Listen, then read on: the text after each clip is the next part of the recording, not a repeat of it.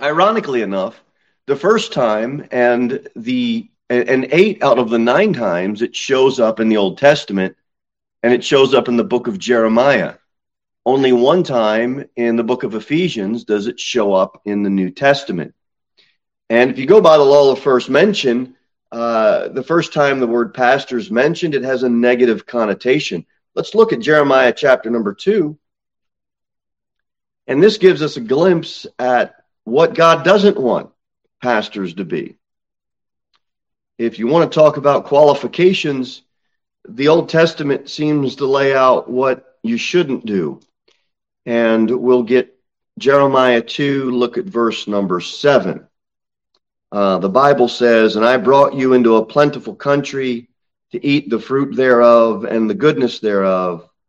But when ye entered, ye defiled my land and made mine heritage an abomination. The priest said not, Where is the Lord? And they that handle the law knew me not.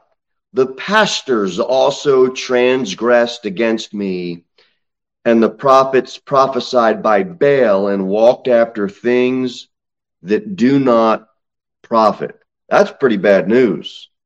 You got any type of leader in the nation of Israel, they could care less about God and his law. That's a bad place for a nation to be, isn't it? So that's that's a clue right there. Uh, don't be transgressing God's law. Uh, look at Jeremiah chapter number ten. This gives us some insight, and uh, and I know this is uh, Israel stuff, but we're just going to glean some application based on running the word search uh, in our Bible.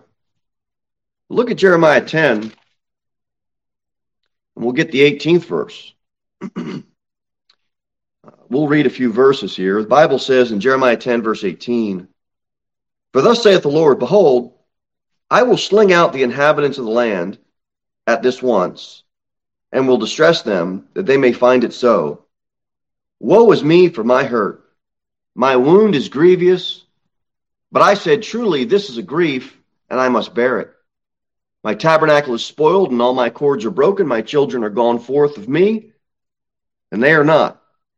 There is none to stretch forth my tent anymore, and to set up my curtains." Why? Well, verse twenty-one, "For the pastors are become brutish, and have not sought the Lord. Therefore they shall not prosper, and all their flocks shall be scattered." The pastors are brutish. Now, wouldn't you think in a New Testament church that the first qualification for a pastor really should be that he seeks the Lord? You know how many things pastors uh, in, in this uh, so-called uh, carnival Christianity that we see through America today? Uh, I, I, I listen to some sermons throughout the week from some of these um, big mega outfits. I didn't hear the Bible cracked once. I listened to a thirty-minute sermon. The Bible wasn't opened one time. It was a story. How are you seeking the Lord if you're telling stories? Now, if you want to make application into the text, but if the history of the Bible isn't good enough, then what do you think? Another story is going to fill in the void that people have? We need, we need to seek the Lord, and it starts with the preacher's seeking the Lord. And we see what happens here back in Israel. The, the land isn't going to prosper. The people aren't going to prosper. Verse twenty-two, "Behold, the noise of the brood is come, and a great commotion out of the north country, to make the cities of Judah desolate, and a den of dragons. O Lord, I know that the way of man is not in himself. It is not in man that walketh to direct his steps. O Lord, correct me, but with judgment, not in thine anger, lest thou bring me to nothing." In the book of Jeremiah, that old prophet, he identifies himself with the sorrow and the desolation of his nation. He just can't separate himself from it. And he pleads that, you know, God, correct me, judge me. As his nation, as he watches his nation, where he gets he gets no results from.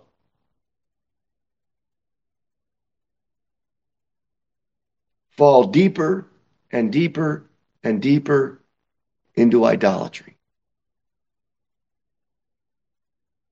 Now, isn't that where we are in America? I mean, if you think about little, small, Bible-believing churches like ourselves, and you think about them just scattered here, a little here, a little there, a little here, a little there. As we plead with people who in droves, now, now that now that the football season is kicking up, you know that stadiums that can fit fifty, sixty thousand people will be filled on a Sunday. And a Bible-believing church might bring in thirty, forty, fifty, maybe three hundred. That's a sad day in America. It's a sad day. That was Jeremiah's life. The people didn't listen. Pastors became brutish. Man is brutish, and, and so are these pastors. And that word is defined like a beast, dumb, carnal, a savage with no feelings, ignorant and untaught. You don't have to turn there. Proverbs twelve one, it says, "Whoso loveth instruction loveth knowledge, but he that hateth reproof is brutish." Now, that's a pretty good Bible definition of what it means to be brutish. Someone that just hates reproof. Now, I'm telling you, you got to be real careful. We all have to be real careful. And if you're listening online, you need to be real careful. You can't just pick somebody that you like on YouTube and automatically say, man, that's that's just a great pastor. You don't know anything about that man. You don't know anything about his character. We just tend to latch onto something that we, we tend to have something in our mind that we like and we agree with, and then we find a long-distance guru or a preacher, and we just kind of latch onto that. Look, I've got my favorite preachers and, and authors and writers, and so do you, and I watch them, and so do you. There's something about being in a New Testament local church that allows us all to get to know each other, that allows us all to have inbuilt accountability, because real full-time relationships are being developed. And I'm telling you, we need to be careful of this idea that gets permeated out of some Bible institutes and some seminaries, that now that you got your little certificate and your robe and your ring, that somehow you're above God and you're above God's people, and nobody can tell you what to do because now you're the man of God. I'm telling you, that that's that's Jeremiah ten. That's a brutish man. Nobody is above God. Nobody is above God's word. A mature preacher, a mature pastor should be able to hear some correction, some, I don't like that. I, it's a sign of, it's a sign of weak character. If you have to go around forcing everybody through brutish strength to get in line with the man of God. And I don't care what you heard out of Hammond, Indiana. It's not the way it should be. That's not the Vatican. And it permeates itself in some independent Baptist circles or camps or whatever you want to title it. It's not the way God set it up. Brutish, forceful, driving attitudes are not what God wants for his church.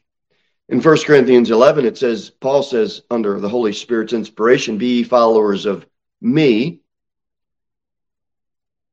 And then there's a comma there, not a period. Because Paul knows, now it's the Holy Spirit speaking, inspired of the Holy Spirit, be ye followers of me, even as I also am of who? Christ. Who should we all be following? Christ. This is why you'll hear me say, and all the time, and I'll keep pounding it, I, I do my best to give you what the Bible says. God's word is the final authority. And you take my comments and what I say, and you filter it through the word of God. But you only follow me. I only follow you as far as you are following Christ. And if I'm not following Christ, look, we're all in the boat. And you start rowing for Christ, and I start rowing for Christ, we're going to get somewhere. But you stop rowing for Christ, I'm going to get out of the boat. I stop rowing for Christ, it's time for you to get out of the boat. Why? Because our eyes shouldn't be on each other. Our eyes should be on following Christ. And that is how a church moves forward through the rapids, uh, through the turmoil and the rapids of some, some disagreements here, some misunderstanding there, a little bit of rub here, a little bit of Uh, you know, personality conflict there, a little bit of, man, that bothered me. How do we get through all of that? Be followers of Christ is how we get through all of it. You know, all of you have been saved for a good bit of time, most of you in this room. You know through experience that any long-term relationship that you are in comes with it some rubs. This is why you can go out to a restaurant and you can enjoy a meal, because you only have to have a twenty-minute relationship with that server. And then the relationship ends. This is why you can go to a weekend Bible conference and you can get along with everybody and you think it's the greatest thing in the world, because the relationship ends in three days.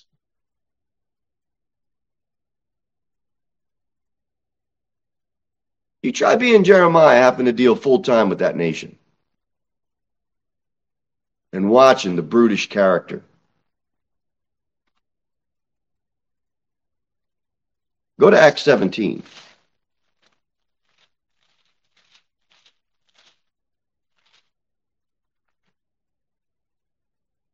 Acts chapter seventeen. If we all follow Christ, we have built-in accountability, and watch how else we have built-in accountability. Acts seventeen, verse number eleven. We all know this verse. Uh, let's start at verse ten. And the brethren immediately sent away Paul and Silas by night to Berea, who coming thither went into the synagogue of the Jews. These were more noble than those in Thessalonica. Now, why were the brethren from Berea more noble than the brethren from Thessalonica? Two reasons. In that they received the word with all readiness of mind. Notice it doesn't say they corrected the word. They altered the word. They got involved in some type of big scholarship movement to try to figure out where the errors are. And they didn't correct the word. They received the word with all readiness of mind. You want to know how we can be more noble? We just receive what the Lord has for us in the Word of God. If we have a final authority, and if it says what it says, and if it means what it says, let's just receive it with all readiness of mind. And it's real theological, but basically it means your mind is ready to receive what the Word of God says. And then the other reason is, which is the, the, the, the, the bigger takeaway, they searched the Scriptures on Sunday morning between eleven and eleven forty-five, whether these things were so. No, that would be not receiving the word. That would be changing the word. They search the Scriptures daily. You know what that means?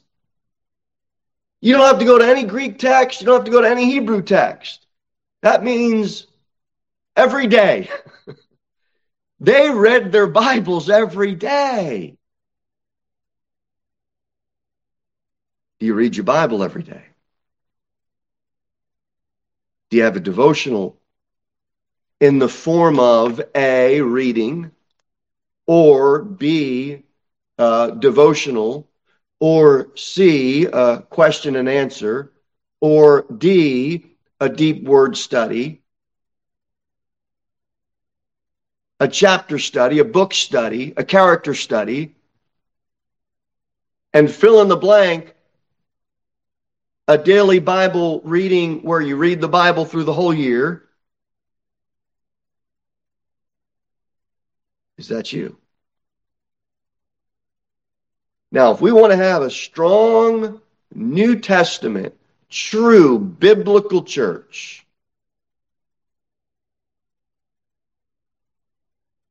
this is how it starts.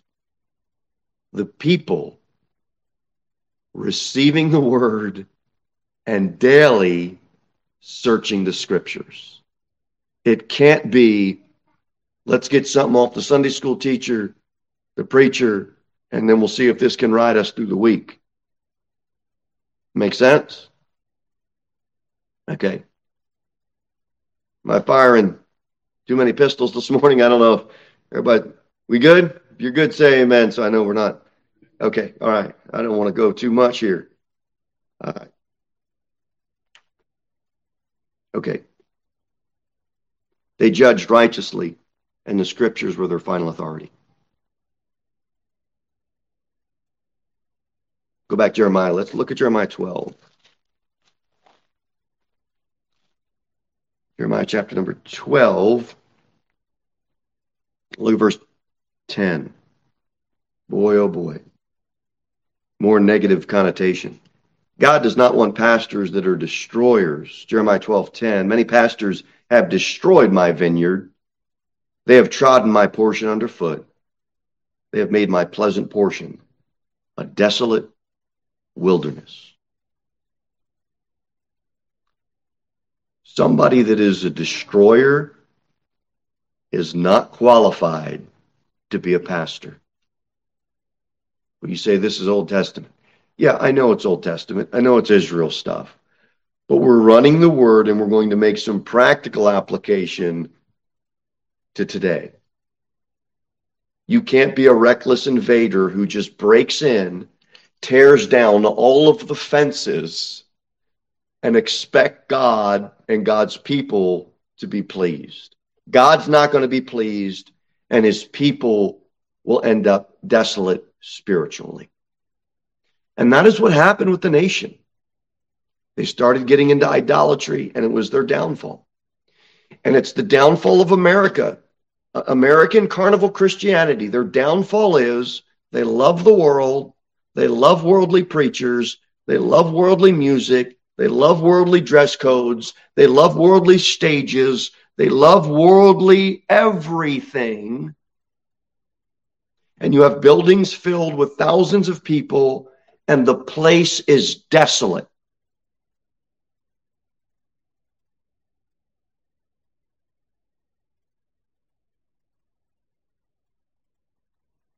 We're out in the religious fair at Tech, and I'm telling you, there's about a half a dozen churches that were represented there where you could actually know for sure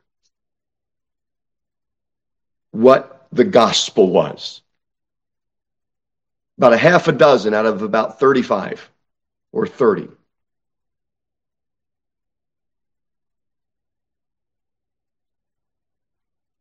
And you have the new priest that's in town, that one of these uh, outfits that comes and introduces. And you're thinking when I say priest that it would be a man. No, it was a priestess. And they don't introduce themselves as priestesses. As a woman, they don't even understand the gender identities. They don't say, hey, I'm I'm the new prophetess. I'm the new prophet, and it's a woman. They don't say I'm the new priestess. They say, no, I'm the new priest at Saint So-and-so's. And it took everything that I had, every amount of the Lord restraining my flesh to say,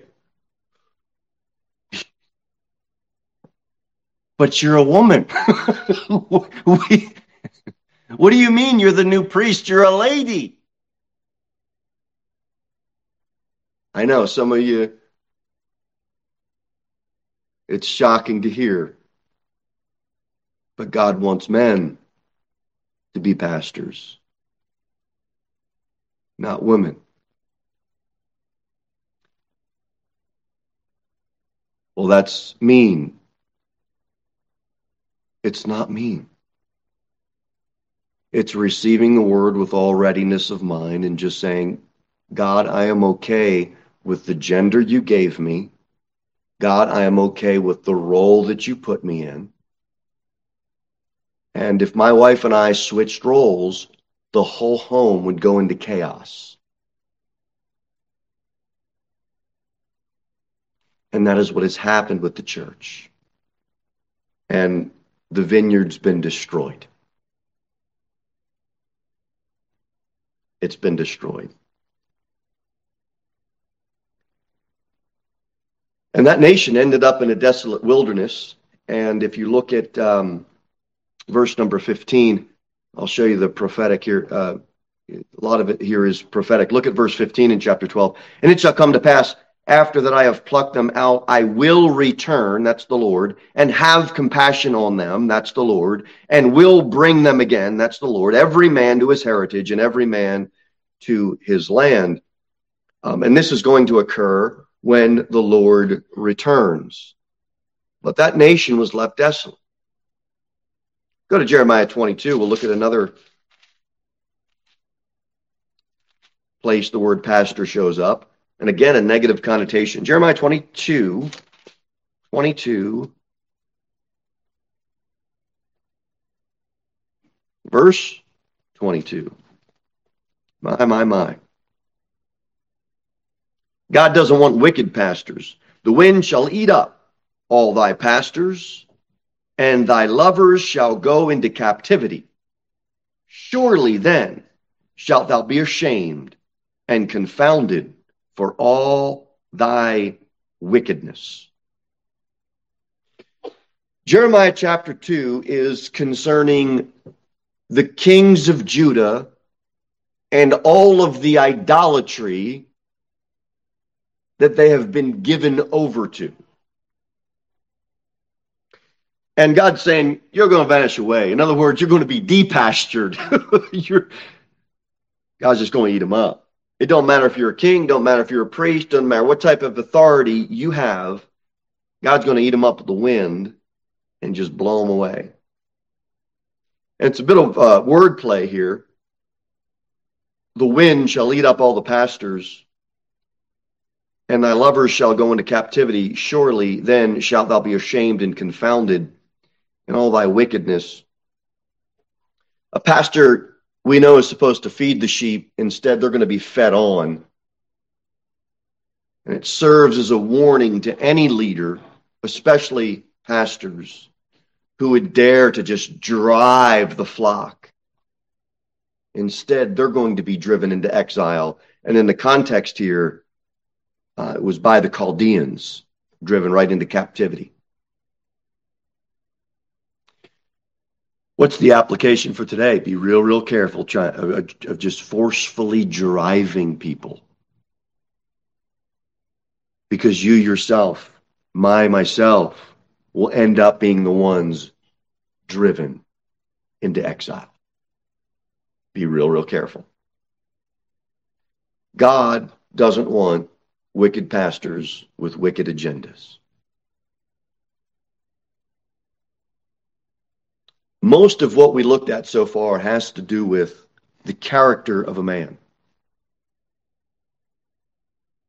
That's a pretty high standard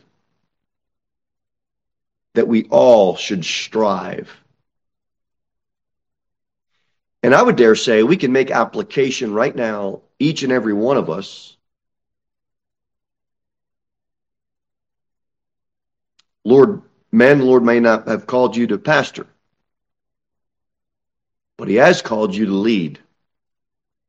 And whether that's at your work or whether that's at your home, you have a high calling to lead with good character.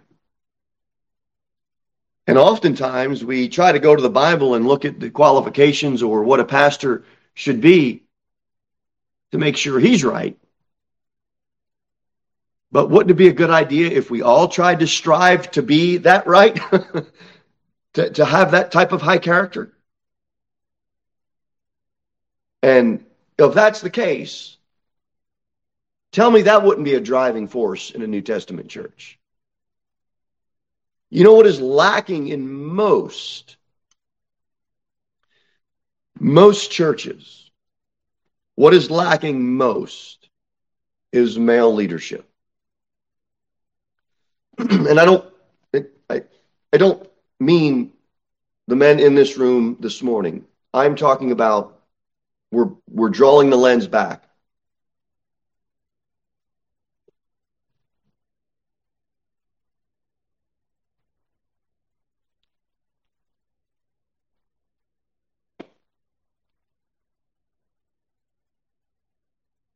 You know, one of the reasons why I think God calls for male leadership, and he asks, and he calls in some places in the Bible for the women to remain silent and not usurp the authority of the man.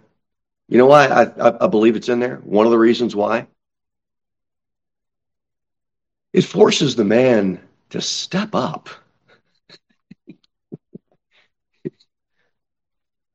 It really does.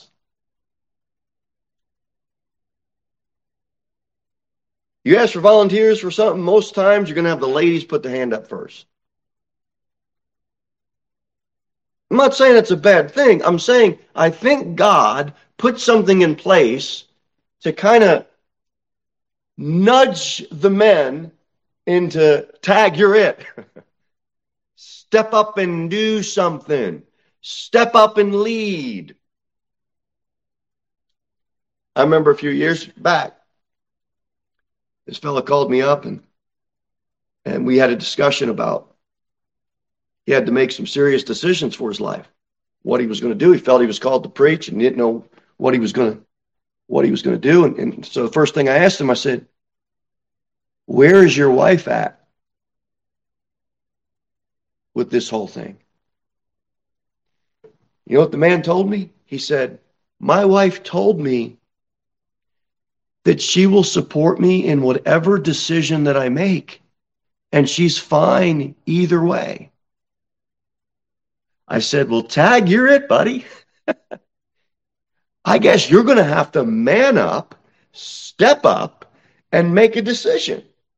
Now, tell me, it isn't a lot easier for us fellows to say, honey, what do you want to do? Right? Because we don't want to make the decision, because if it goes south, we want to say it's your fault. Now, that's some good preaching it in, on, on a Sunday school. I don't know if it's too early for that or not, but I'm telling you, that's the truth. You know what God said? Ladies, let him make the decision. Let him be a man. And we've got too many twenty-year-olds and thirty-year-olds that are shopping in the men's section for clothing, but they're actually little boys. And they need to be able to man up and make some serious decisions about their families and about the direction that their life is going to go. So the women don't have to. Take the women out of her role because you can't perform your role.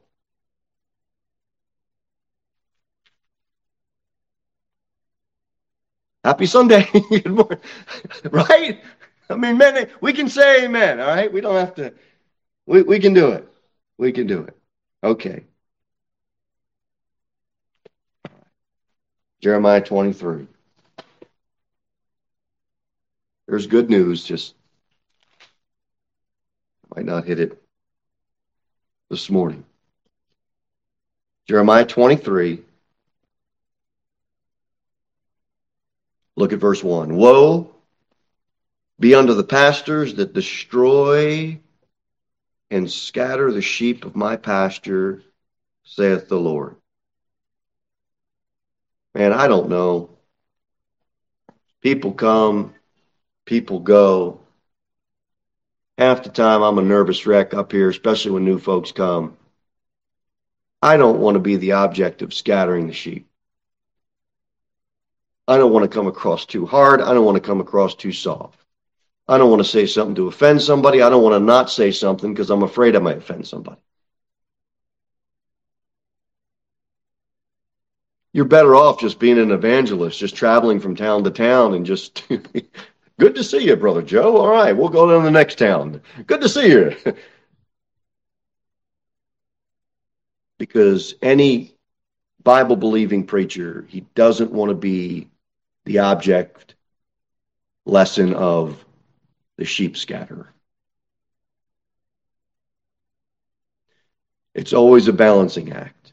So what do you got to do? I think you just got to preach the word, be instant in season, out of season. But God does not want pastors that are sheep scatterers. Or Sister Caroline, the term she has coined was, don't beat the sheep. God don't want that. He don't want his sheep beat. You beat them, they scatter. Therefore, thus saith the Lord God of Israel against the pastors that feed my people, ye have scattered my flock and driven them away, and have not visited them. Behold, I will visit upon you the evil of your doings, saith the Lord. You know what you got to do as a pastor? You got to visit people. If they're down and out, you got to go visit them.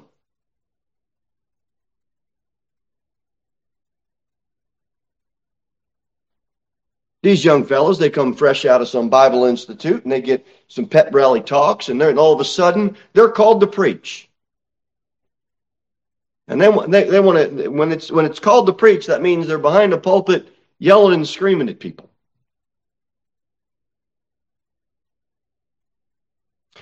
My question is, does it ever register in their mind that they should actually care for someone? Does anybody that's twenty or twenty-five or thirty or thirty-five that says God has called me to preach, is the next action step for them to say to their pastor, hey, who in the church needs a visit?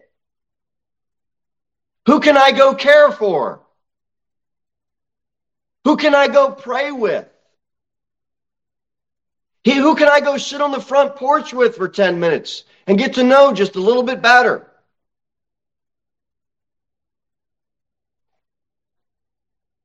It's a high calling. And this nation's being rebuked. They're just scatterers.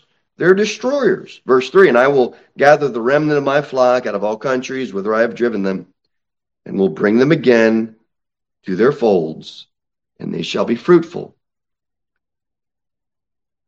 and increase. Again, we're looking at prophecy here. And I will set up shepherds over them which shall feed them, and they shall fear no more, nor be dismayed, neither shall they be lacking, saith the Lord.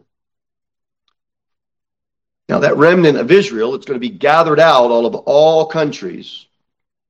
And notice Notice sheep of my pasture. Notice feed my people. Notice my flock. What did these wicked destroyer pastors, leaders do? They drove them. Whose flock is it? The Lord's. Whose people is it? The Lord's. I shouldn't be against you. You shouldn't be against me. I shouldn't drive you. You shouldn't drive me. Why? Well, I don't want to get ahead of myself. We're going to have to do part two tonight, but we belong to the Lord.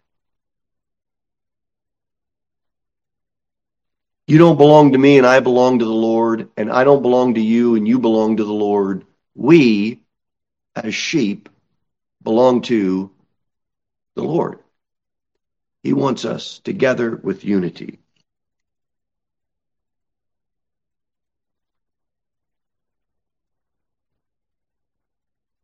All right, I'm going to start to finish out, and then we'll, we, we, we covered the negative this morning. This evening, we'll cover the positive. So let me just say this. God does not want pastors who drive the flock into the ground. We have right now, after thinning the flock, we have twelve head of sheep. And we just moved them from our back pasture to our front pasture so they can free, feed on some different grass. Because our job is to feed them. So when you get a pasture starts to thin out, you got to get them over to a new one. Now, how many of you know how high a sheep can jump? How many of you think they can jump over two foot? How many of you think they can jump over three foot? Put your hand up. How many of you think they can jump over four foot? How many of you think they can jump over five feet? Yeah, they actually can when they get stressed out. Now, we have forty-eight or fifty-one inch uh, fencing, and you account for the barbed wire. If you don't stress those sheep out and drive them to the brink of stressful insanity, they'll never get out of that fence. But if you stress them enough, now, not only can they get out of the fence, but they will be damaged and harmed in the process because they'll get so stressed, they'll try to jump, they'll get themselves hung up in the fence, they'll get themselves cut on the barbed wire. It just because you got a shepherd that is just driving them so hard that it brings them to the brink of insanity. And that is not what you do with sheep. And that is not what pastors do with God's flock. That'll split people apart. That's not what God wants.